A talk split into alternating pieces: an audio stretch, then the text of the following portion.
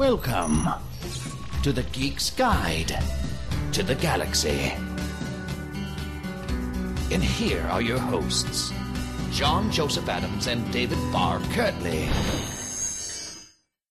Hello, and welcome to episode 52 of Geek's Guide to the Galaxy. Hi, I'm John Joseph Adams. I'm the editor and now publisher of Lightspeed Magazine. I'm also the editor of several anthologies, uh, several of which are coming out in 2012, including Under the Moons of Mars, which features stories inspired by the Barsoom saga by Edgar Rice Burroughs, Armored, which is about powered armored soldiers in Mecha, and The Mad Scientist Guide to World Domination, which is about mad scientists and evil geniuses trying to take over the world. My latest book to come out was Lightspeed Year One, which collects all of the fiction published in the first year of Lightspeed. And I'm David Barr Kirtley. I'm the author of many short stories, including Power Armor A Love Story, about an inventor from the future who never takes off his invincible armor for fear of a lurking assassin. The story will appear in March in John's anthology Armored from Baen Books. And this is the first episode of Geek's Guide that we're producing independently and releasing here at geeksguideshow.com. Geek's Guide is currently 100% listener supported, so if you like the show and want it to continue, please consider making a donation by heading over to geeksguideshow.com and clicking on the PayPal button in the upper right hand corner of the page. Or click on the advertising button to find out how you can support the show as a sponsor or host site. And also, please tell your friends to head over to geeksguideshow.com and check out this new episode. The more traffic we get, the more likely we are to keep releasing episodes there. Also, this new episode features part two of our discussion with Matt London about upcoming movie adaptations. You don't need to listen to part one to follow this discussion, but if you're interested in the topic, you might want to listen to episode 51, where we covered the forthcoming adaptations of A Princess of Mars, Ender's Game, and The Hobbit. And our guest today is Ian McDonald. He's a British science fiction author whose novels include River of Gods, Brazil, and The Dervish House. His most recent book, Planesrunner, is the first in a series of YA adventures. All right, so let's get to our interview. All right, so we're here with Ian McDonald. Welcome to the show. Thank you very much. Nice to be here. All right, so first of all, you know, in recent years, you've been writing these science fiction books set in countries like India, Turkey, and Brazil. Just how did you come to write those books, and what were some of your goals for them? I mean, I've been kind of interested in fiction in the developing world for quite some time. I mean, I live just outside Belfast in Northern Ireland. It's one of those places that's kind of on the periphery of things. In a sense, it's kind of, in many ways, it's kind of one of the least science fictional places in the world to grow up in in another sense, it's the perfect preparation for life in the 21st century, living through uh, 30 years of um, civil, religious, and political violence is, is, a fairly good prep for the way for the way I, I, I kind of feel that the 21st century is going to go. But it's never really a terribly science fictional place. So, in a sense, to write science fiction, I'm always having to look somewhere outside my own country. I've written science fiction in Northern Ireland, uh, set in Northern Ireland, but but but but I find myself very much looking outside the country, and so if everywhere is foreign, you might as well go somewhere interesting. I, um, uh, I mean, the United States is as foreign to me as say India or Turkey or Brazil is. We we just speak a common language, and even that's fairly tenuous. But um, so with that kind of sense of not being at the center of things, of being very much on the periphery, it kind of made me look for interesting places where the future's happening as well. Uh, I mean, I kind of started globalizing probably way back in the 1990s with the, what's known as the Chaga Saga, Evolution Shore and Kirinya and uh, uh, Tendeléo's story, the, the novella, which were all set in East Africa. And that kind of got me thinking of other places where the future's arriving that isn't necessarily the West and doesn't and doesn't subscribe to Western thinking or values, and that got me thinking in in a kind of well, I was going to say a flash of revelation. It was actually over a long a long boozy lunch with champagne with my as, as you do as you do with my former editor John Jarrold, and we got talking about novels about India. You know, because it's the great it's the place for the great social novel in a sense, a, a big fat social novel is a fantastic way to explore a science fictional future. Um, you're, you're, writing about an entire world, not just some technological change, but you're writing about how that change works through an entire society at every level from top to bottom. And we got thinking about, you know, talking about the great novels about India, you know, a, a suitable boy, um, and, uh, the God of Small Things, uh, the uh, Children, all the big novels about India, and it kind of came to us that nobody had kind of done the big, the big science fiction novel set in India. I tend to get the feeling that in the US, if USAians think about Asia, it's always China, Korea, Japan. Whereas on our side of the Atlantic, we think of Asia, we think of South South Asia, India, Pakistan, Bangladesh. And so, in a sense, it had, it had never seemed to have really appeared on American science fiction radar. So I, I, I kind of saw a, a gap in the market, which I fully exploited.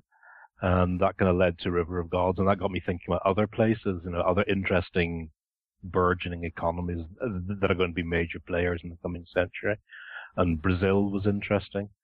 And Turkey was interesting because it's the complete flip side of colonialism. We kind of tend to think as kind of a, it's a white man's thing, colonialism. Well, no, it's not. Um, the Turks ran the Ottoman Empire for 800 years, and they had their own painful and complex and ongoing decolonization program as much as the British Empire did. And that seemed to be an interesting kind of flip side to a lot of the fairly obvious glib stuff that's being done at the moment to actually move it to another colonial power, uh, Turkey. And that's quite a long answer, actually. I haven't, I haven't really, really kind of touched, kind of touched on the science fictional themes yet. Well, I mean, you, you just said you haven't touched as much on the science fictional themes. I mean, could you talk about some of those science fictional themes that you brought to, to some of those countries? Yeah, I mean, for uh, for River of Gods, it was artificial intelligence. I mean, I've been reading quite a bit about AI. The way we, we seem to think about AI is it's going to be like us. It's, it's a little homunculus. It's a little miniature human being brain in a box. And it will think the way we think, and it'll think the things we think, and it'll react the way we react to things. And this didn't seem terribly convincing to me because everything that makes us human, in a sense, is a response in many ways to the environment we we we live in, the social environment, the physical environment. Our intelligence has evolved in response to a, a fairly specific set of criteria and constraints. A disembodied brain in a box has none of those physical constraints. In a sense, it would be a kind of a uh, a copy of an intelligence rather than an, intelligence in its own right. It started me thinking about well, what are the differences between the way an artificial artificial intelligence might work and a human intelligence might work? What are the different constraints, the different evolution evolutionary factors? I mean, at the moment, such computer intelligence as we have can only, can in a sense, only move if it's carried around by a human being in the form of a laptop or if it copies itself to another platform. And that essence, it can make endless copies of itself, whereas our intelligence is trapped in one place for one time. And the information degrades with time. And the more I kind of got into this, and I'd been thinking about India for quite some time, the more it's, the more it seemed to, in some ways, reflect uh, Hindu thinking and the entire Hindu pantheon of small gods that kind of build up into bigger gods, you know, that kind of build up into even bigger gods, and then you come, and then and and then you come to the big three, the three Trimurti, the kind of Hindu trinity at the top, and likewise how that cascades down as well. And that's kind of rather pleased me aesthetically, you know, that I had kind of a, a nice non-Western model for how artificial intelligence might work. That huge artificial intelligence might might be composed up of, of thousands of smaller sub ones, none of which were totally conscious, that they were part of a bigger consciousness. Um, and there's and there's a lot of other stuff as well because I wanted to draw a portrait of a, of a society rather than just have, you know, in the classic science fiction way of exploring one idea, one novum, and kind of you know playing playing it out through different through different characters' without lives. I wanted to go widescreen widescreen and top to bottom, you know, and write that big in kind of Indian social novel of the future. Um, for Brazil, uh, I, I looked at quantum computing and, and, and the many worlds theory, which I kind of come back to in the kids book. And then in Turkey, I wanted to have think about nanotech, nanotechnology, and the kind of nanotechnology we're likely to get rather than magical assemblers or Fabi replicators and things like that while I was researching the whole sense of of things that scale down, things that scale. It's, it's, all scale. It's the same thing. It's things that scale down, things that scale up. I came across a, an exhibition in the British Museum in London of, relig- of religious writing, and they had this Sephardic Jewish micrography, it's called. Um, yes, micrography, which is a big letter, a big Hebrew letter, and but the body of the letter is made up, of that one letter is made up from lots of smaller letters. And then the bodies of those smaller letters are made up from smaller letters yet. So it's kind of, it's kind of letters and writing all the way down. And that kind of struck me as an interesting way to think about kind of nanotechnology to, get, to give a kind of slightly kind of Turkish perspective on things, uh, a Central Asian, um, Middle Eastern perspective on things to, to, to think of it in terms of the big composed of the small and the small building into the big. So, what kind of response have you gotten from readers in India and Turkey and Brazil? Pretty good. Um, if I get grumbled, they're usually from Westerners. Hmm. Uh, I mean, uh, I've, I've, seen several nice reviews from India where they say, you know, not bad for a gora, which is, um, you know, a, a, foreigner or a white guy, and and that and that I take as praise indeed. Actually, Brazil I found much harder to get an angle with an angle on. Actually, I'm, I'm not sure it's quite as successful. Um, the simple reason of it's much, much, it's much, much easier in many ways more interesting to write about quite a conservative society than to write about quite a free-going and liberal society. In conservative society, you've, your characters have much more to work against and play against, and um, it's actually much much easier and much more fun to write. Um, now, the book's sold in Turkey. Uh, haven't seen an edition of it yet, uh, but uh, we shall see. I, I think I managed to vaguely insult Ataturk, possibly, which which is kind of one of, one of the the sins against the Holy Spirit. Um, haven't had too much feedback on that yet. Uh, so you spent most of your life uh, living in Belfast. Uh, how, how has that environment shaped your outlook and your writing? Oh yeah, um, I think as I said earlier, it, it is like a perfect preparation for life in the 21st century. Um, we're becoming one big Belfast out there. Uh, we've had our bags searched on planes and intrusive body searches and frisking. We've had that for about 30 years. So we're, so we're, so we're all well used to it. In fact, you, you used to get searched going into shops. Quick pat down as you went in, just to make sure you weren't carrying incendiaries or anything bigger. And we got so used to it that whenever, you went to London, you go into a shop and for a moment you think, oh, and then you catch yourself about to stand to be frisked by somebody and then realize that that that people didn't do that. In the early days when there were no warning bombs, yes, they had no warning car bombs. Uh, it was scary. Everyone was a target then. Uh, there was an event called uh, Bloody Friday. I think we've had possibly every bloody day of the bloody week now in Northern Ireland. This is a bloody Sunday. But there, there was a Bloody Friday where the Provisional IRA left a series of car bombs around in a ring around central Belfast, and my ex-wife and her mother were shopping in Belfast when the bombs went off, one after another, and they didn't know where to go because you didn't know where the next bomb was going off. And she said it was one of those terrifying things in her life. There were thousands of people trapped in the centre of Belfast trying to get out, but not knowing when the next bomb would go off the IRA fairly quickly wised up after that because um, randomly terror bombing civilians does not win you the hearts and does, does not win win hearts and minds, and it certainly didn't impress um, funding bodies in the in, in the United States as well. I've said this before, and I've I've been questioned on it by a few people, but but I firmly stand by that uh, Northern Ireland is a great post-colonial issue. Um, Ireland was Britain's first and probably last colony, and certainly the the end game of empire is being played out there. And, and so, do you see that sort of coming through in your writing in any way? It skews the way I look at things. I'm I'm interested in societies with internal conflicts like Northern Ireland. I'm in, I'm interested in political, social, religious divides where you have two different societies two different religions rubbing up against each other, two different belief systems. Um, you have tension, and where you have tension, you have drama, and where you have drama, you have a story. So I'm, I'm kind of naturally drawn to the chaotic, let's say. Okay, so on, on Wikipedia it says that you sold your first story to a local Belfast magazine when you were 22. Uh, what was that story and what was the magazine?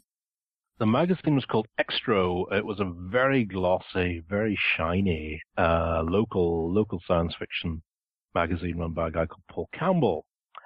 Um, the story is called The Island of the Dead.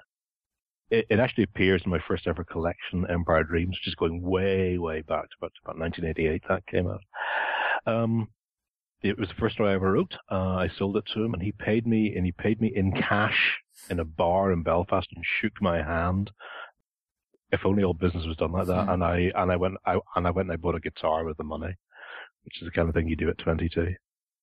Is there is there a sort of a active science fiction scene in Belfast? We do have the biggest the biggest genre media event on the planet going on at the moment. We're filming Game of Thrones in Oh, Northern yeah. Ireland. Yeah, uh, it's just down the road from us uh, in the old Paint Hall. The Paint Hall studio. It's down in the Belfast docks. It's um, it's right beside the dock where they built the Titanic, actually. Hmm. And it's, it's called the Paint Hall because they used to paint bits of ships in it. And a and a lot of the interior sets are all done in the Paint Hall. A lot of the exteriors are out and about around Northern Ireland. Um, it, it's it's quite fun playing spot the location actually. Um, and a lot and a lot of them in Malta, and virtually every, everyone I know has been an extra in Game of Thrones as well. Well, yeah. And speaking of TV shows, could you tell us about how you worked on Sesame Street? I was part of a production company, and the um, the company I was with, it, it was kind of a new start television production company. We wanted to get into children's television, and we'd uh, a, a tender came in from Sesame Workshop. They wanted to do Sesame Street in Northern Ireland. Now, people usually fall about laughing when I say this, but it's absolutely true. Um, they've they've done versions of Sesame Street all over the world. I think it's 138 nations to any place they feel need, need needs a bit of the Sesame message. So it's paternalism, but it's paternalism with nice puppets, basically. Um, and of course, you know, you want to work with Sesame Workshop. So we devised a pitch and we got the gig. And we got to design our own Muppets and we had them built by the Jim Henson Creature Workshop. And there's that thrilling moment you get when you go into the when you go into the office and there's a big black box three about three foot square, big black box thing sitting in the middle of the floor. And you take off the bands, snap off the bands, take the lid off, and inside, under all the bubble wrap, there is your Muppet. And of course, the first the first thing you do is, is, of course, you have to put your hand in the damn thing, and then run around the office, muppeting and muppeting away at everyone. But the thing they don't tell you actually is, is that after after you've done a, a series of fairly intensive, high energy muppeteering, the inside of a Muppet smells simply unbelievable. Some, it's like some evil mutant crab has kind of crawled up inside it, uh, covered itself in yogurt and then died and left itself to rot inside this. And that's kind of what it smells like. It's like, it's like kind of, so like, so like a combination of really bad athlete's foot and BO all together and like just pure locker room. That is what the inside of a Muppet smells like. So next time you see Elmo, like popping around, just just just think what he must smell like inside. Actually, it must be re- really foul. Uh, so your new book is a YA novel called Planesrunner. Uh, can you tell us what that's about? Yeah, um, our hero Everett Singh, the dad gets kidnapped on the streets of London five days before Christmas. Uh, but he's left Everett a little fail-safe device, which is an app. On his iPad, he clicks it, opens up, and and and out of it unfolds the infundibulum, which is what Everett's dad's been working on. He's a quantum physicist exploring the many worlds theory. Always a hint in the character name. um, what he has discovered is the map of all the possible parallel universes. So far, only ten universe Earth, our Earth is Earth, Earth ten, uh, have using a device called a Heisenberg gate, got in contact with each other, more or less by hit and miss. But to have the map that that allows you to travel anywhere or open a gateway anywhere in any of the billions and billions of possible parallel of parallel universes is a is a pearl beyond price, and it's the reason Everett's dad has been kidnapped by the bad guys who want his information. So Everett, of course, goes on the run across parallel universe to try and to to try and get his dad back, and in the process he jumps to Earth three, which is an Earth that never had any oil.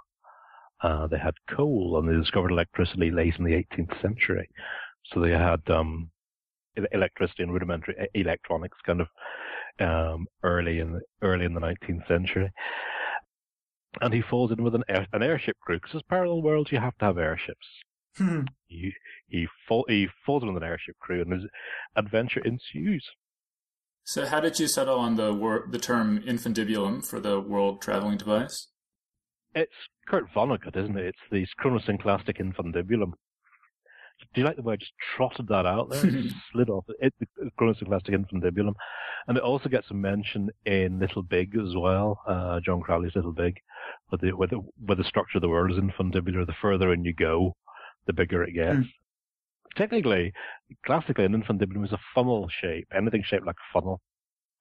And I think I and John Crowley and uh, probably use it in the opposite sense to uh, Kurt Vonnegut. Um, in that the way we take it is you start at the spout end and, and, and gradually, and the further in you go, the bigger it gets, and it unfolds into into many many worlds. But certainly, I I mean, I like a good a good mouth filling word.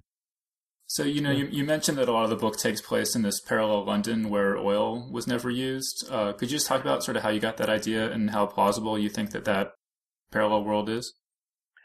I read a thing in New Scientist uh, a couple of years back, and it was kind of what ifs in science, and it was a fascinating one. Um, there's the usual stuff, you know, Babbage and the and the uh, and the calculating engine and all that. That's that's okay. But there's a fascinating one. I think it's Cavendish, possibly. I am terrible with names. I can hardly ever remember names. But it might have been uh, Cavendish, the uh, English scientist, almost discovered the electric motor in, a, in the 1780s if he'd done uh, if he'd done something different, he would have discovered the electric motor and therefore also the electric generator. And instead of the dark satanic mills of the 19th century of, the 19th century, it, it, would all run on electricity. And I, I, kind of find the idea of kind of a, an electrically powered 18th century very, very cool indeed. Uh, so I thought, well, why not just take away the oil so they don't have any internal combustion engines? I wanted to have airships as well because um, you have to have airships. Parallel worlds, you have to have airships. I was trying to think, what's a feasible world that would have airships? Well, one that's one that doesn't have jet engines, and uh, why wouldn't they have jet engines? Because they don't have any liquid fuel. Uh, why don't why, why don't why don't they have liquid fuel? Because da, da, da, da, ah yeah, because they don't have oil. And then couple that with the whole the whole idea of, of them discovering electrical power in the 1800s, and and, and you got a in the, sorry in the 1700s, and I, I suddenly had a world I really really liked, and it's then kind of extrapolating that into a present, you know, a 2011 in Earth three, which is which is what this parallel world is, uh, that um, you know that kind of seems convincing. There is another uh, parallel world, uh, Earth two, which I refer to which which I'll be coming back to later in the series, which which is alternate geography, which is where Britain, not Ireland, Ireland's Ireland's fine, where Britain is an island lying off the the, the the the island of Britain lies just off the coast of Spain and Morocco, so it's um Albarak it's known as um a play on Albion, um so it's this kind of um very cool, high tech, Moorish kind of uh, Moorish London. And I, I, shall be coming back to that because I like it a lot. It's, a, it's, it's an extremely cool universe. I've got several several others as well, but I can't mention them because it's giving the game hmm. away. Hmm. But there's some, but there will be some very very cool stuff indeed. Uh, so the book features a lot of invented slang. Uh, how did you go about inventing those words, and uh, what are some of your favorites that you made up? I didn't invent it. I stole it. I stole it wholesale. I'm a big fan of Polari. Polari is an old English, uh, British, London secret gay language. Homosexuality was illegal until I have a feeling it was the late 60s or early 70s. Somebody can correct me on this. Um, I don't know the data, but it was fairly late in the day and uh, so so to be gay was very was very very much underground. Um, people were prosecuted and sent to jail. Uh, reputations were ruined, and like any underground organization and or any underground culture, they they invented their own language, and it wasn't so much invented; it was it was borrowed, it was stolen as well, um, and it's a bit of thievery. Um, it was stolen from older subculture languages like thieves' cant, bits of rhyming slang, bits of back slang where you say a word backwards, uh, bits of Romany, bits of lingua franca, which was the old kind of Mediterranean trading language, and bits of fairground Cant as well, and it became Polari. It, it was pretty well known in in um, in England actually, and it's given lots and lots of words to contemporary English, like the word naff, meaning bad or or, or trashy. You know, that's like a really naff hat. Um, is originally a Polari word. And I've been looking around for a slang. Uh, I didn't want to use anything that was contemporary because it's going to sound rubbish in about about three months' time. And I didn't want to make something up either because it wouldn't have the feel of a used language. I'd be making up words for the wrong things, or things just wouldn't sit right or be used right. And then I remembered Polari. I thought, why not? You know, why not give, why not have these guys use the old secret gay language in a, in a parallel universe? It's, um, and I, and I, and I transpose it from Polari to Palari, which is a variant, actually, a variant spelling of it. Added a couple of new words from original Romany roots and, and hey presto, I had a, a proper London subculture, uh, secret language. And, um, if I can do my little bit to kind of keep Polari alive in some form or another. I, would be very, very happy to do that. Tarot cards uh, feature prominently on the cover of the book, uh, except that they're not the tarot cards we're familiar with. Uh, how did you go about developing your alternate tarot deck? Yeah, uh, uh, William Blake is the answer. Um, I'm a huge fan of William Blake, as all right thinking people should be. And there's some fabulous um, artwork he did. Uh, just it's just a series of small plates each of them looks like uh, a tarot card. And each of them is absolutely unforgettable as soon as you see them. Um, they've been copied umpteen times, and actually they've actually made their way into some people's tarot decks and other fortune decks and role-playing decks. There's this famous one of a stormy sea with this this one hand reaching out of the stormy sea with the words "help, help" written under it. And you know, once you've seen that, you never ever forget that and that kind of inspired me, got me thinking about building your own tarot deck that's kind of specific to your own life and your own people and the places you are and the people who surround you. Uh, so you mentioned that the hero of the book, Everett Singh, is named after Hugh Everett, who created the many worlds interpretation of quantum mechanics. Uh, yep. I, I, read this article recently where they were saying that Hugh Everett actually believed that the many worlds interpretation implied immortality for everyone. I was just wondering if you'd ever heard of that, or if you had any thoughts about yeah. that. Yeah, yeah, I've done a story on the it's it's it's it's the quantum immortality paradox, isn't it? Where you where you stand in a room facing a gun triggered by a quantum event, and the quantum event happens, the gun either fires or it doesn't. Uh, it's, it's something to do with, if I remember rightly, you can't be because you can't perceive your own death. Therefore, you must always remain in that universe where the gun doesn't fire. And therefore, because you can't perceive your own death, you must always end up in the universe that's most favorable to, to, to the universe where you never die. So no bad accident will ever happen to you. No fatal disease will ever happen to you because you must always be in the universe where you never die. Eventually they will, you, you, in the, you will get to the point where yeah, whether you know where they will invent immortality for you, and you will continue living on as well.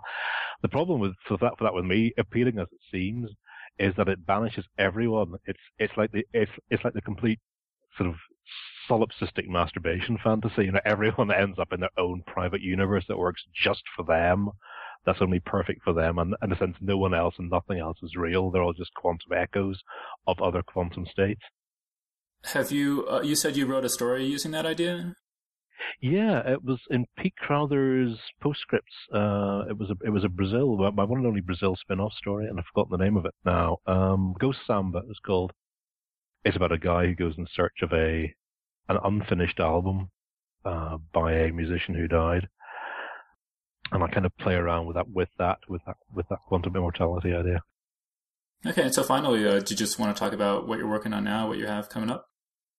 Yeah, uh, uh, book two, playing uh, Everness book two. Everness, it's called Everness book two. Everness is delivered. Lou is reading it. John Picacio is working on the cover. Not sure when we have it scheduled for, but it'll be sometime this year because we want to get them whacked out. Bam, bam, bam. I've got book three in the series planned. It's going to be fun. And I'm reworking an outline and sample chapters for the next grown up novel, uh, Hopeland uh, every 10 years it's time to reinvent myself as a writer. So hence, hence, hence the YA series, the, the, the younger reader series. I hate the expression YA. God. Um, the younger reader series. And I also felt it was time to kill off what I call the New World Order, uh, series, the, um, you know, uh, River of Gods, Brazil, the Dervish House. It's time, it's time to move on from that. So, and try something new. It'll still be near future, I've always set stuff in the near future, and it's getting ever closer to the present. Uh, it was 2047 River of Gods, 2032 for Brazil, 2027 for uh, the Dervish House, and this one starts so near future. It's actually last August during the Tottenham riots. So ever closer to the now. All right. Well, Ian McDonald, thanks so much for joining us on Geek's Guide to the Galaxy. Thank you very much for asking me. It's a pleasure. And that was our interview. So thanks so much to Ian McDonald for joining us on the show. And now we're back with more Matt London for part two of our discussion of upcoming movie adaptations of famous fantasy and science fiction novels. And okay, so the first one we're going to talk about is Starship Troopers. Now, you may be saying they already made a movie out of that, but they're doing it again. I, I found this thing. It says Sony Pictures Uber producer Neil Moritz has decided that the time has come to reboot Paul Verhoeven's 1997 fascist classic Starship Troopers. He has assigned the scripts to screenwriters Ashley Edward Miller and Zack Stentz, who, among other things, wrote Thor and X Men First Class, as well as many episodes of the TV shows Terminator, The Sarah Connor Chronicles, and Fringe. I like the idea of them remaking it now because maybe they'll actually have some power armor in it. Um, cause I mean, that was, uh, I, I, mean, I love, I actually love the, the movies, the Verhoeven version of Starship Troopers. Um, even though it's, you know, it's, I mean, partially because it's actually totally not faithful to the book. Uh, I mean, it's like the story is faithful, but like the tone of it is completely different than the book. Um, and I kind of love it. Um, and I think, I think a lot of people who hate on it, like, they don't get what it's doing. They think it's like trying to be like a straight film, whereas it's obviously satirical. Well, yeah, I mean, we talked before, I think, about how the the Starship Troopers movie was actually in production as a completely unrelated movie called like Bug Hunt on Alpha Six or something, hmm. and then you know they just sort of incorporated elements from the novel into it. Um, I actually kind of like it too as as a B movie, but I mm-hmm. sure wouldn't mind seeing an A movie made yeah, out yeah. of Starship Troopers. Uh, a, a, review was saying that the the people who bemoan the Paul Verhoeven movie and uh, want to see uh, a more faithful adaptation of the book may may want to be careful what they wish for because if you go back and read the book, it's mostly politics and philosophy and, and not a lot of bug blasting. Mm-hmm. And actually, I like I like all the politics and philosophy, so that would be just fine with me. I mean, nothing uh, would get me more excited than a really well argued debate about whether veterans should be the only ones who are allowed to vote. You know, mm-hmm. I live for that stuff. But uh, they should get Aaron Sorkin to write it. yeah so first of all, let me tell you a little bit about Neil Moritz. Um, here's a guy who has been described as the producer of a billion movies. Um, he sort of came to prominence in the late '90s, doing um, sort of like those those like classic WB turned schlock horror uh, movie franchises. He was involved in I Know What You Did Last Summer, Urban Legend, Cruel Intentions, The Skulls.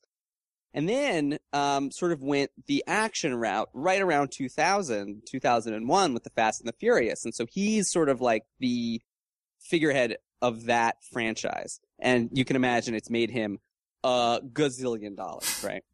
So he can kind of do whatever he wants, which includes, um, TV series like True Calling, Point Pleasant, uh, Prison Break, The Big C on Showtime. And in the last couple of years, he's been making a lot of medium budget action movies like The Green Hornet, Battle Los Angeles. He's involved in the 21 Jump Street movie, movie. Um, and then, you know, he's sort of now is taking a bunch of these classic, uh, sci-fi fantasy franchises and rebooting them all around the same time. So he's working on the Total Recall remake. He's working on the Highlander remake, uh, and he's working on this. You know, if you look at his sort of filmography, you see a big spectrum in terms of the movies that he's worked on that are, you know, really fun and good, and then some that are, you know, hmm. totally forgettable. I mean, but it, it sounds like my hopes for an A movie Starship Troopers are maybe a little uh, over optimistic.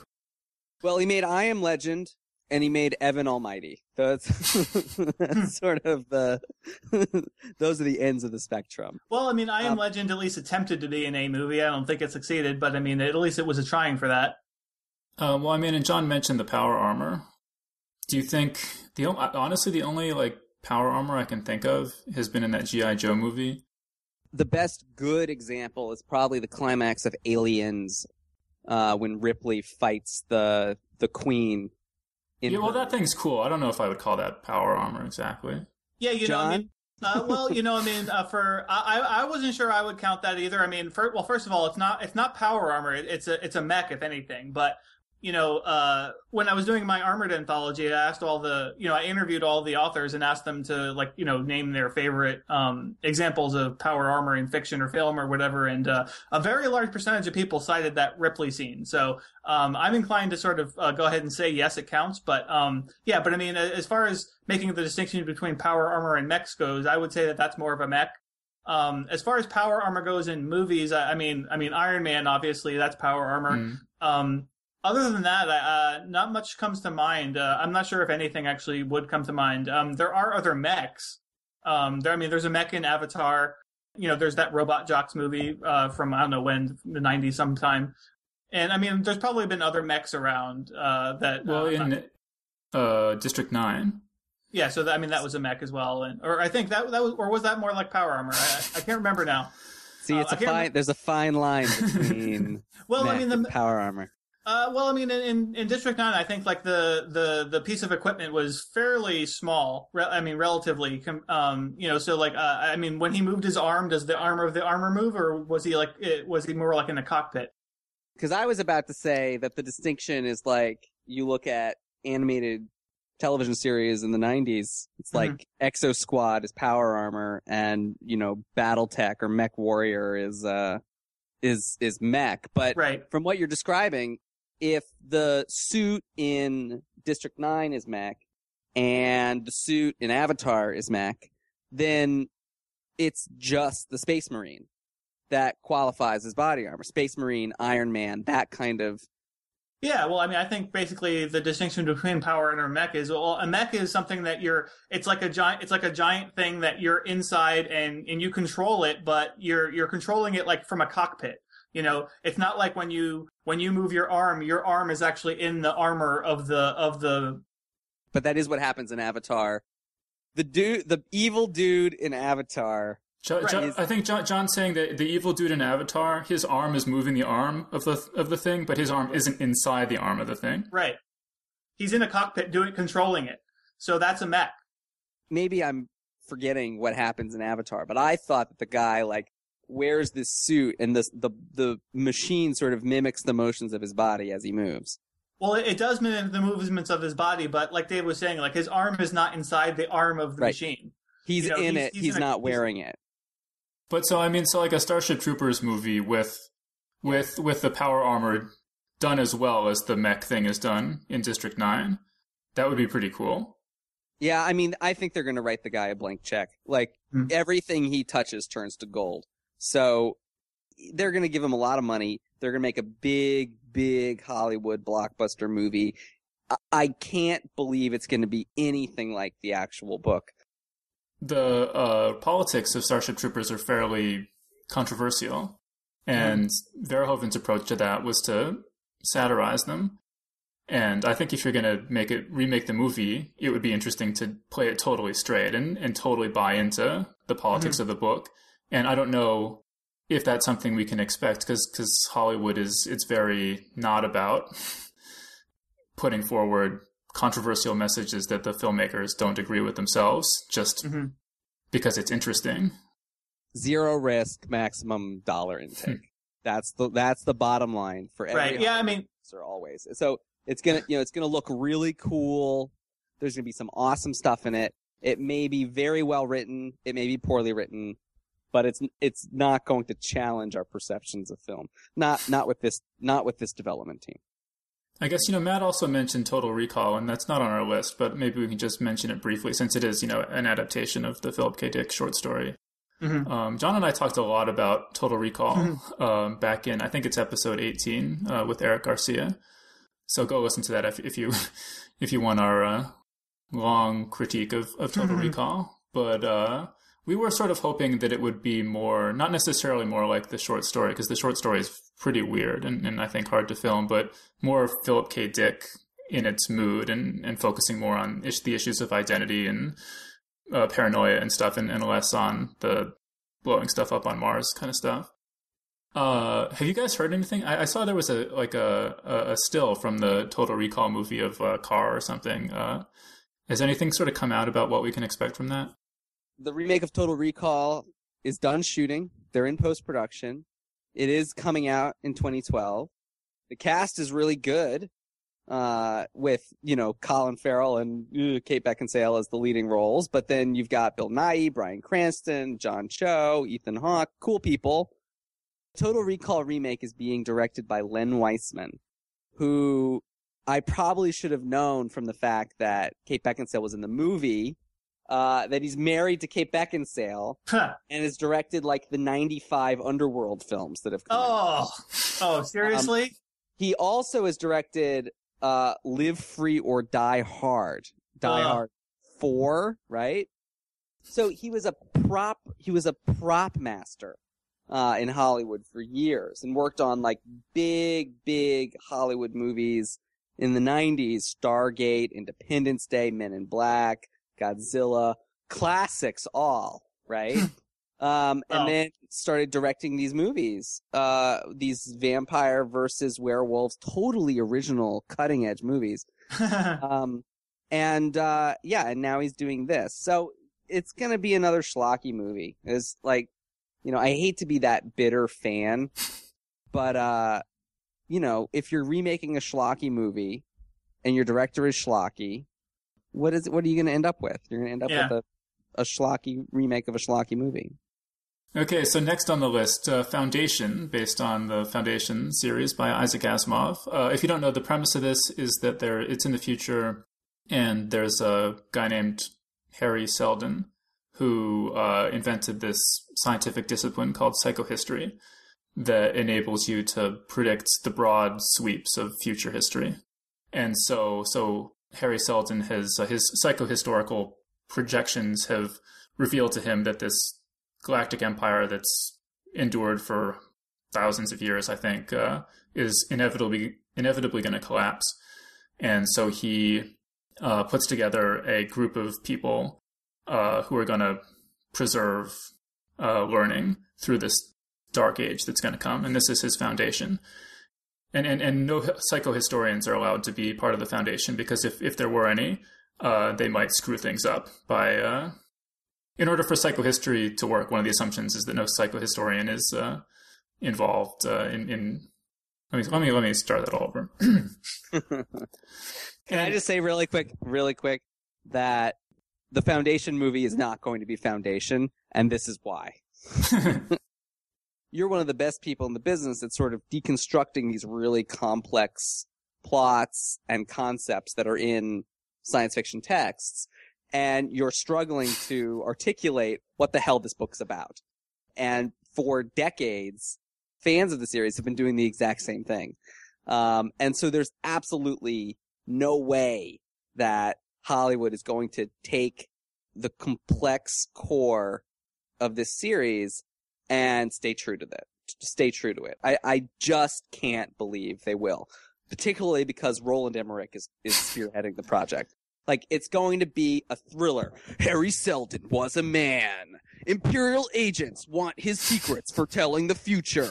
A political thriller across the galaxy. And of course, in Independence Day, Roland Emmerich had aliens blow up the Earth, and then you know in this he'll have you know humans blow up the whole galaxy. I, I- mean, I know what you're saying about Foundation and like how like it presents these tremendous difficulties, like in ter- in terms of just getting the concept across. You know, and if it was being spearheaded by anyone other than Roland Emmerich, maybe I would uh maybe I would have a different take. I mean, I, I agree with you because it's Roland Emmerich that it's not going to be Foundation, but um I, I mean, I don't know that I would say that it that it couldn't be adapted. I mean, because like I mean, you could probably say the same thing about Dune.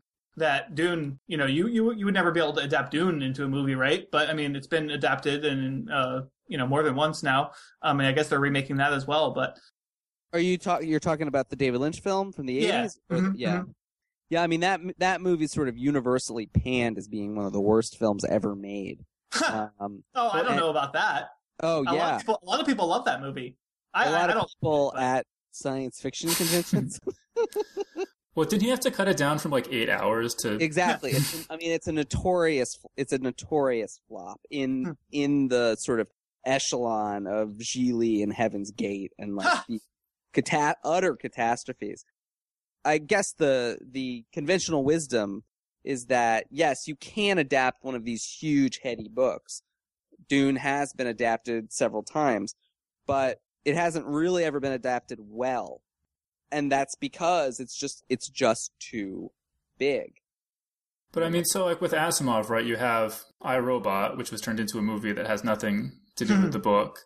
Exactly. Uh, you have I don't know if anyone ever saw the Nightfall movie. It's it's horrendous.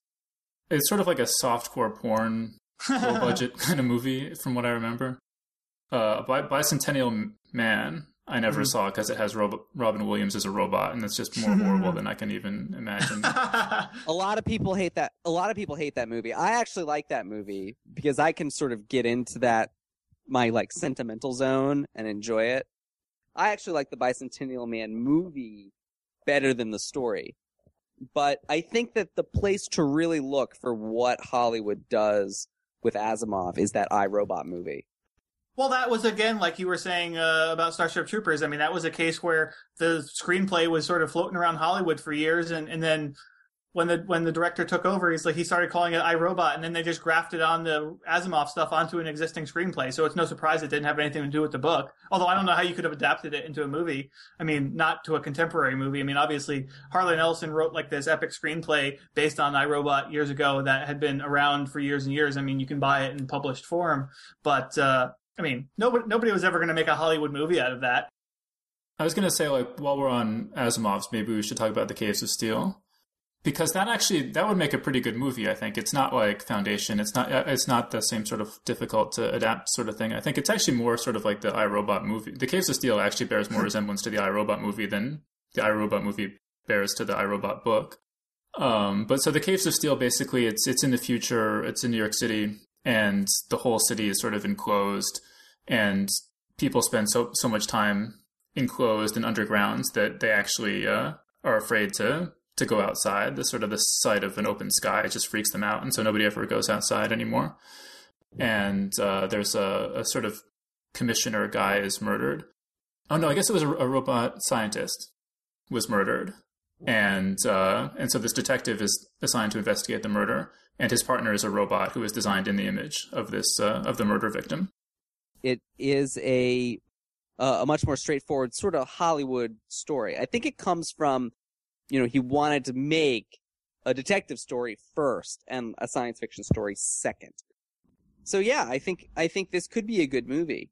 Um, but the, I think the concern though is that you know it's one of those adaptations that no one will know it's an adaptation. I don't think that the Caves of Steel has the name recognition um, of a Foundation or Starship Troopers.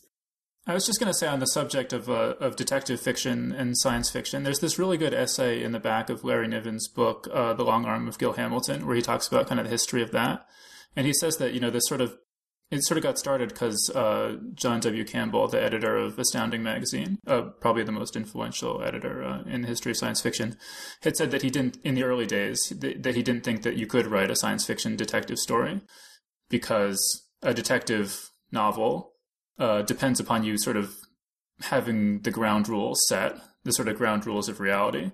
And in a science fiction story, you would never be able to know whether time travel was involved or you know who some alien or who even who even knows what kind of elements could come in. So, but so so so Niven's sort of thing he says is that to write a good science fiction detective story, you have to just there has to be an understanding between the the reader and the writer that any science fiction element instrumental to the solution to the mystery is going to be introduced in the story. You know, hmm. that you're not going to get to the end and find out that time travel was involved when there was no hint of a time machine earlier in the story. I think that I read something where it said that Asimov was actually responding to that Campbell, like sort of proclamation that mystery and science fiction were incompatible as genres. That that the Caves of Steel was actually Asimov's response. Uh, it's just such a stupid idea to think that they are incompatible in any way. I mean, you just look at the like, uh, the city in the city, uh, the Yiddish Policemen's Union, Red Mars. There's, I mean, there's a thousand of these examples. Well, in terms of Campbell, he was very canny about getting authors to write stories for him, and I, I almost have to wonder if he said that just to provoke people to prove him wrong. Yeah, I think that's that's really astute. I think uh, the I think you might be dead on there. Yeah. Uh, well, yeah. So I mean, let's move on then to the next thing on our list, which is the Forever War uh, by Joe Haldeman. Um, if you haven't read the book, the basic premise is that there are uh, it's in the future, and there are soldiers who are sent through these Collapsar wormhole kind of things to fight against aliens.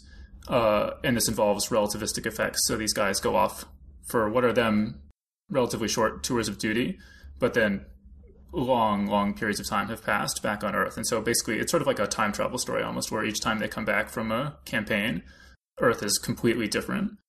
Um, the thing that, the thing I've always that has stuck with me the most is one time they come back, and in order to control overpopulation, the entire human race has been in, engineered to be gay. And so this is uh, being adapted by Ridley Scott, uh, based on a screenplay by Matthew Michael Carnahan, uh, working on a script originally written by Blade Runner scribe David Peoples. Yeah, you know, I mean, when uh, when Matt was uh, sort of lamenting how um, it's it would be impossible to have this sort of you know transcendent uh, science fiction film that's both a think thing, a think piece, and uh, and and an action movie. Like I don't know. Like I, I was thinking like, oh well, actually, I mean, maybe the Forever War has a shot. I mean, with Ridley Scott at the helm, and it's based and it's based on a, a, a screenplay originally written by David Peoples. I mean, that's a that's a that's a good pairing. I mean, you know the you know because Ridley Scott um, directed Blade Runner as well. So I mean, it's like reuniting this uh, team that produced uh, you know one of the best uh, science fiction films ever. I love this book. it's one of my favorite sort of classic sci-fi texts. Um, you, t- Dave, you talking about the uh, genetically engineered gayness made me think of the the time when they come back and there is a black market for jobs because there's so many people and no work. And so people are like outsourcing their own jobs and taking a cut. And then the people that they get outsourced to, then divided amongst like five people. So like one person goes in on Mondays, the other person on like Tuesdays and Thursdays. It's this ridiculous thing, but you know, you look at sort of unemployment in this country and others and how rotten the economy is going and uh, pretty pressing thinking from from Joe Haldeman. John, I think you're right that this is the one of all of them that really may have the shot. It is a very thoughtful piece um, it kind of hurts when you read it because it's it's very accusatory. You know, Haldeman was a Vietnam vet.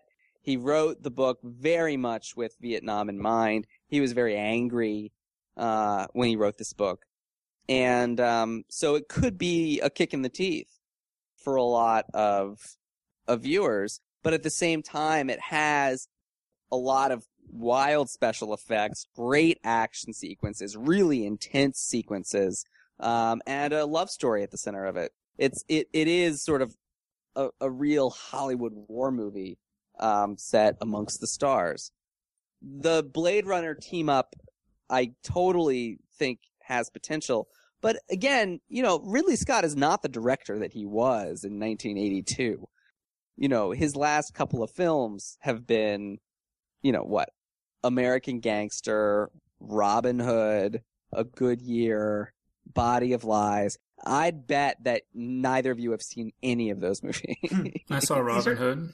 Robin he certainly Hood. made okay. a bunch of turkeys.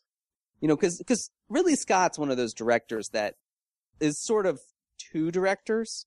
If you think about it, he's like Thelma and Louise, Matchstick Men on one side, and like Gladiator, Black Hawk Down on the other side.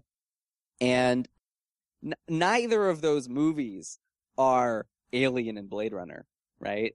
He's he's not the same director he was. So I think that you know what we can probably expect at best uh, is Gladiator, and at worst, Kingdom of Heaven. I'm a big Ridley Scott fan. I think his, I think he's one of the best directors working today because he can make entertaining sort of like popcorn movies that have a lot more gravitas than, than the stuff of like Roland Emmerich. Hmm. Right. But he hasn't had a movie that's knocked my socks off the way that Alien and Blade Runner did. Maybe that's just the novelty of time, right? Older movies tend to have this uh invisible force field around them. You can't touch them because they're classics, right? Mhm. That said, the Prometheus trailer looks awesome. So who knows? Maybe he's going back to his roots. And wouldn't it be great if Prometheus was the second coming of Alien and then right after that, Forever War can be the second coming of Blade Runner? I mean, it seems like Forever War does present some adaptation challenges, though. I mean, it's inevitably sort of episodic, right? And there's Very, very episodic. big, big jumps in time, and those are those are two things that film generally doesn't handle well. Well, there are big jumps in time, but not for the characters, right? It is all relative. It's it's relative jumps in time, right? So it's not like you have to change the actor playing Mandella every single scene, right? For him, only what ten years pass over the course of the film. Well, no, yeah, I mean that's true, but you do have to sort of explain how Earth has changed Right. every what twenty minutes of screen time or something, and that's a, Right. a big thing. Especially, I mean, you're getting into the you were getting into the the job sharing thing. I mean, that's something hard to explain on screen. Yeah, well, I don't think that's. I mean, I think that what will happen is one thing that Ridley Scott is really good at is establishing a world through design, right? Whether it be music, lighting, architecture, background actors, props, all that stuff. You know, what makes that world of Blade Runner come alive is all those people shuffling around in the background and the ridiculous billboard, video billboards, Harrison Ford eating his udon. You know, that's what creates the world of the story. And I think that he can do very much the same kind of thing to establish like the different future Earths in Forever War. My guess is that a majority of the of the movie is going to be, you know, the girl getting blown up during basic training and the scene where the woman gets like not teleported through the hyperspace properly and her seatbelt's all wrapped around her head. Like all of those sort of like nail biting sequences in the book are what are going to translate directly into the movie. And the other stuff is just going to be pulled out of Ridley Scott's very creative butt. Well, I mean, how about the the future in which everyone's gay? I mean, is that something that's going to make it into a big budget special effects Hollywood movie? I mean, you just look at like they sort of down. I, I gather that they sort of there was a lot of pressure for them to downplay the gay aspects of um, Alexander and stuff like that. I mean, is that going to uh, be retained? Do you think? I think it could be. I think th- I, I I worry that if they kept it in, they would keep it in as a punchline. Uh-huh. um, and not actually as something that you know people should like, not the serious issue of overpopulation.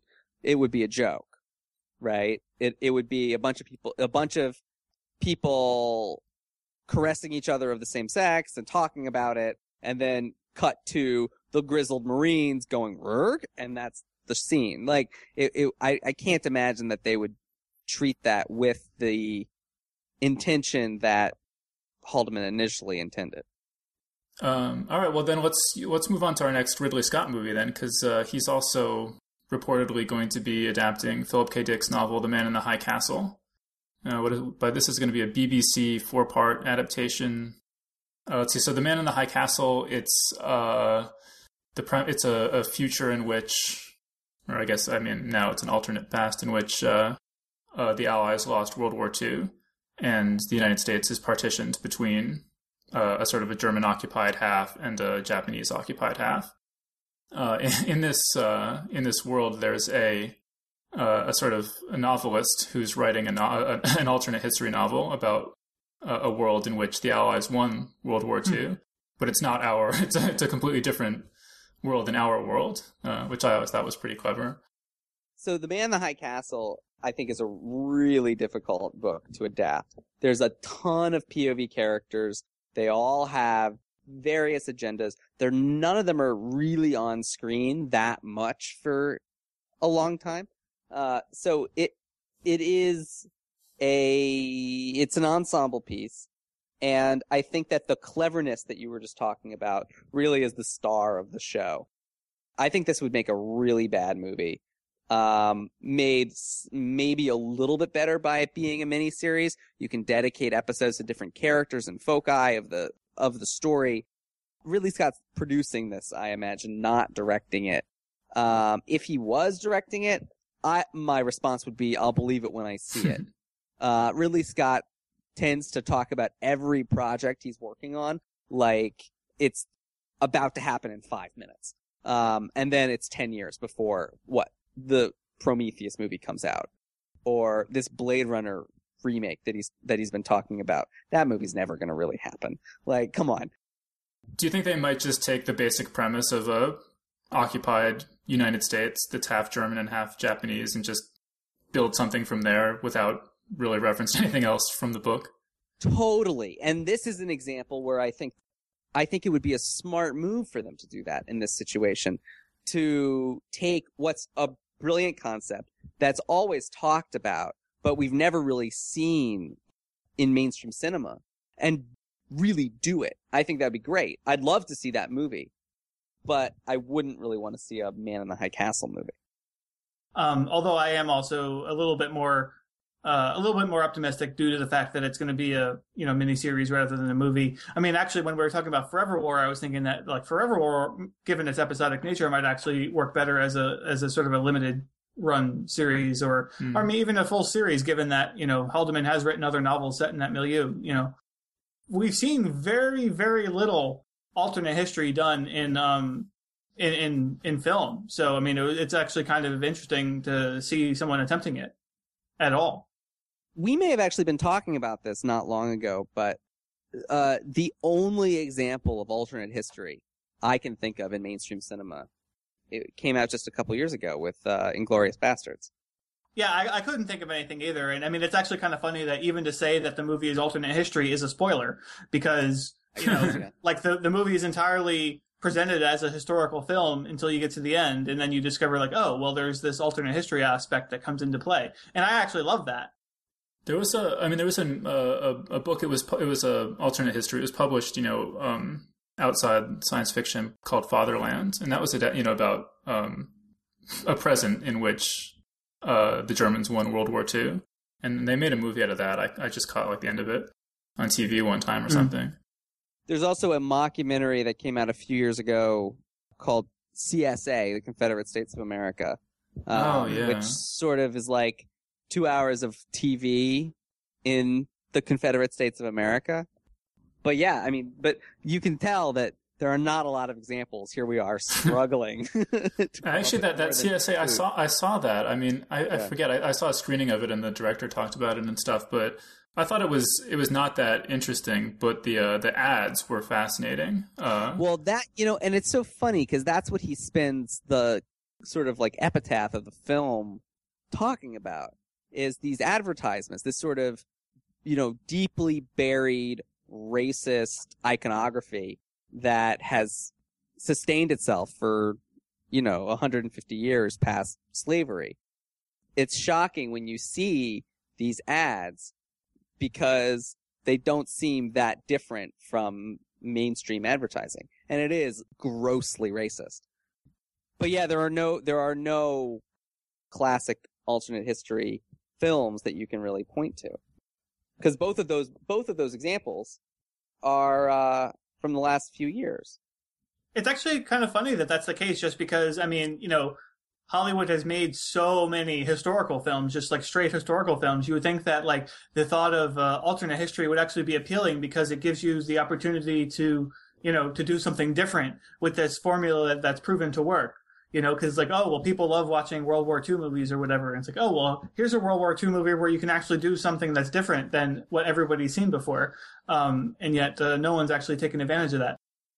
All right, and then last on our list we have Lensman, a classic space opera series by Doc E. E. Doc Smith. Ron Howard's Imagine Entertainment and Universal Pictures began negotiations with the author's estate for the rights to film the Lensman series. At the WonderCon convention in San Francisco in 2008, J. Michael Straczynski, the creator of Babylon 5, confirmed that Howard had acquired the rights and also hinted that he was involved in the project as well. It's what DC ripped off Green Lantern, right? Green Lantern's basically Lensman. Lensman's sort of the story of this, you know, space patrol. It's big budget, it's epic, there's lots of action and stuff. I doubt that they would adhere very carefully to the original text. It's really old. The other thing to think about is okay, so the most recent news we have on this project is from 2008. That's four years ago, right? Straczynski, I like a lot, but has not been doing very much in Hollywood since he left Spider Man. Ron Howard obviously has a gazillion things on his plate. It's an option. I, I don't think this movie's coming for a long time. Um, and if it does, it'll be in a very different sort of incarnation than, than what, what we imagine it, it, it probably would be. Well, I mean, Matt, you mentioned Green Lantern being Right. really similar to Lensman, and that was not well received. I didn't, I didn't see it. Uh, do you think that that that the sort of uh, lukewarm reaction to Green Lantern heralds a similar fate for Lensman, or I don't know how aware the suits at the studios will be about the compare the connections between Lensman and, and Green Lantern, but if they are, seeing as how Lensman is so early on in the development process, it could totally kill the project. Absolutely. Yeah, I mean Green Lantern. The the trailer I didn't see it, but the trailer for Green Lantern, Green Lantern was so terrible that I mean, there's no way I was going to go see it. I mean, and coupled with the fact that the posters for it that I saw everywhere, and the like the mass marketing campaign they had for it, like every still of it that I saw looked terrible. It's like it was just like there was just one thing on top of another. If I ever saw, if I ever see it, and I actually think it's good or even halfway decent, I will be so surprised I, I won't even know what to say. the trailer I don't think knew what it was really marketing to. Some of the some of the commercials got a little closer. Like some of the good stuff that people were saying about the movie in anticipation of the film is that it was keeping really true to the sort of history of Green Lantern. You know, he looks like Green Lantern, he's got the silly ring, he does crazy stuff with it. Um he says the oath. Like that's all cool stuff right? And and best of all it really brings in the sort of galactic federation of lanterns that is really cool and you can imagine that film studios would really want to underplay. Um but at the same time the trailer is like you know in this movie you will see Ryan Reynolds. You will see Ryan Reynolds take off his shirt. You will see Ryan Reynolds take off his shirt in outer space. The end. Come see this movie right? Like so of course people weren't going to go see it when uh when thor and x-men and a gazillion other movies were coming out the same summer Okay, yeah. So I mean, I think, uh, like as Matt was saying, the Lensman movie is probably not all that likely to happen, just uh, based on a number of factors, including the terrible reception of Green Lantern. But I think the by far the more likely Ron Howard adaptation we're going to see next is uh, the Dark Tower adaptation, uh, which has been much uh, talked about. Um, you know, on and again, off again. But uh, the latest, the latest incarnation is being talked about as uh, for an HBO series. So uh, I don't know. I have I have really high hopes for that because I'm a big Dark Tower fan. Um, and you know, if you don't know, the Dark Tower is a Stephen King um, series. Uh, the first book uh, is called The Gunslinger. It's you know basically about uh, this gunslinger from the, uh, a world, so from from sort of this post-apocalyptic world. It's sort of it's sort of a western western feel to it as well. And he's chasing after this man called the Man in Black, and he's looking for the Dark Tower. And uh, uh, you know, there's sort of all this parallel world stuff that happens where, like, you know, the gunslinger gets taken from this uh, post-apocalyptic world and he's brought into like the real world and he, you know, interacts with uh, these people there. And uh, it's it's a very complicated story, but it, it's really I, I really loved it. I mean, I know a lot of people uh, there there are it has its detractors for sure, but I mean, um, uh, the team, like Ron Howard uh, being in charge of it, sounded great, and uh, they had, they're talking about Javier Bardem to play the the gunslinger Roland. Um, so I mean, that seemed like a good choice. The, the Dark the Dark Tower sort series sort of um, interfaces with a lot of King's other worlds. So like, there's characters from Salem's Lot that show up in Dark in the Dark Tower, and and from various other um, books that King's written. So I mean, there's all kinds of uh, crazy connections that you can throw in there, and and I don't know if that actually makes it problematic to adapt because I don't know if like movie studios own the film rights to you know the characters Oh, from huh. whatever Yeah. movie They- and book they and do. Yeah, They do. So I mean, I don't know. But hey, know wouldn't it be awesome if Rob Lowe showed up in the HBO TV series as his character from Salem's Lot? That would be pretty sweet. I, I'm I'm much more optimistic now that that they're talking about it as an HBO series because like at first like when they first talked about it they were saying that it was going to be like a, a network series and there was going to be movies so there was going to be like movies there's going to be a movie and then there's going to be a network series that's going to fill in some gap between the first movie and the second movie or something. Like. I I didn't understand at all how that was supposed to work. Speaking of HBO too, I mean, you know, we should probably talk uh, at least in passing about uh, HBO is adapting uh, American Gods by Neil Gaiman as well. Um, so that's another thing that we have potentially look forward to. I, I, don't know that there's really all that many details at this point. Um, apparently, it uh, it was sort of leaked um, early by mistake. Like I, I, I'm I'm not sure that it should have actually even been announced yet. Um, according to something I read on Neil Gaiman's blog. So it's like it's all sort of like the cart before the horse uh, a bit, but it does look like it's going to be happening. And uh, I mean, even to the extent that Neil Gaiman is now um, moving ahead writing the sequel to American Gods because I guess he needs to in order for this series to actually work. You know, um, I I'd been holding out hope for a Sandman series for a long time. Yeah. So you know, you know, uh, after this, after the popularity, at least in our circles, of the uh, Simpsons episode, I think Neil Gaiman's probably ready for prime time. As as excited as I am to see Neil Gaiman getting the American Gods series on HBO, I mean that would be great. But yeah, I mean Sandman is the real thing that I think everybody would like to see uh, adapted into a series uh, of Neil Gaiman's. Um, I mean, you know, there's other there's other things that he's done that would probably make a you know could we get adapted into a movie or something, and that would be great. But yeah, no, Sandman is the thing that I think everybody wants to see, and actually, we should work really well um, episodically because it, it is it is episodic. All right, so I think we're going to wrap things up there. So, Matt, thanks for joining us. Thanks for having me back, guys. This was a lot of fun. And thanks everyone for listening to our first episode airing here on geeksguideshow.com. And as always, you can uh, help us out by going over to iTunes and leaving a review or rating there. Um, and uh, although we're no longer on IO9, uh, we like comments too. Um, so you can come over to geeksguideshow.com. You can leave a comment there on our on our site and, and let us know what you liked or didn't like about this episode. And also, if you want to support the show uh, financially, you can uh, go over to our website again at geeksguideshow.com and you can uh, click on the PayPal button and uh, give us a donation. Uh, because as we mentioned at the top of the show, we are currently 100% listener funded.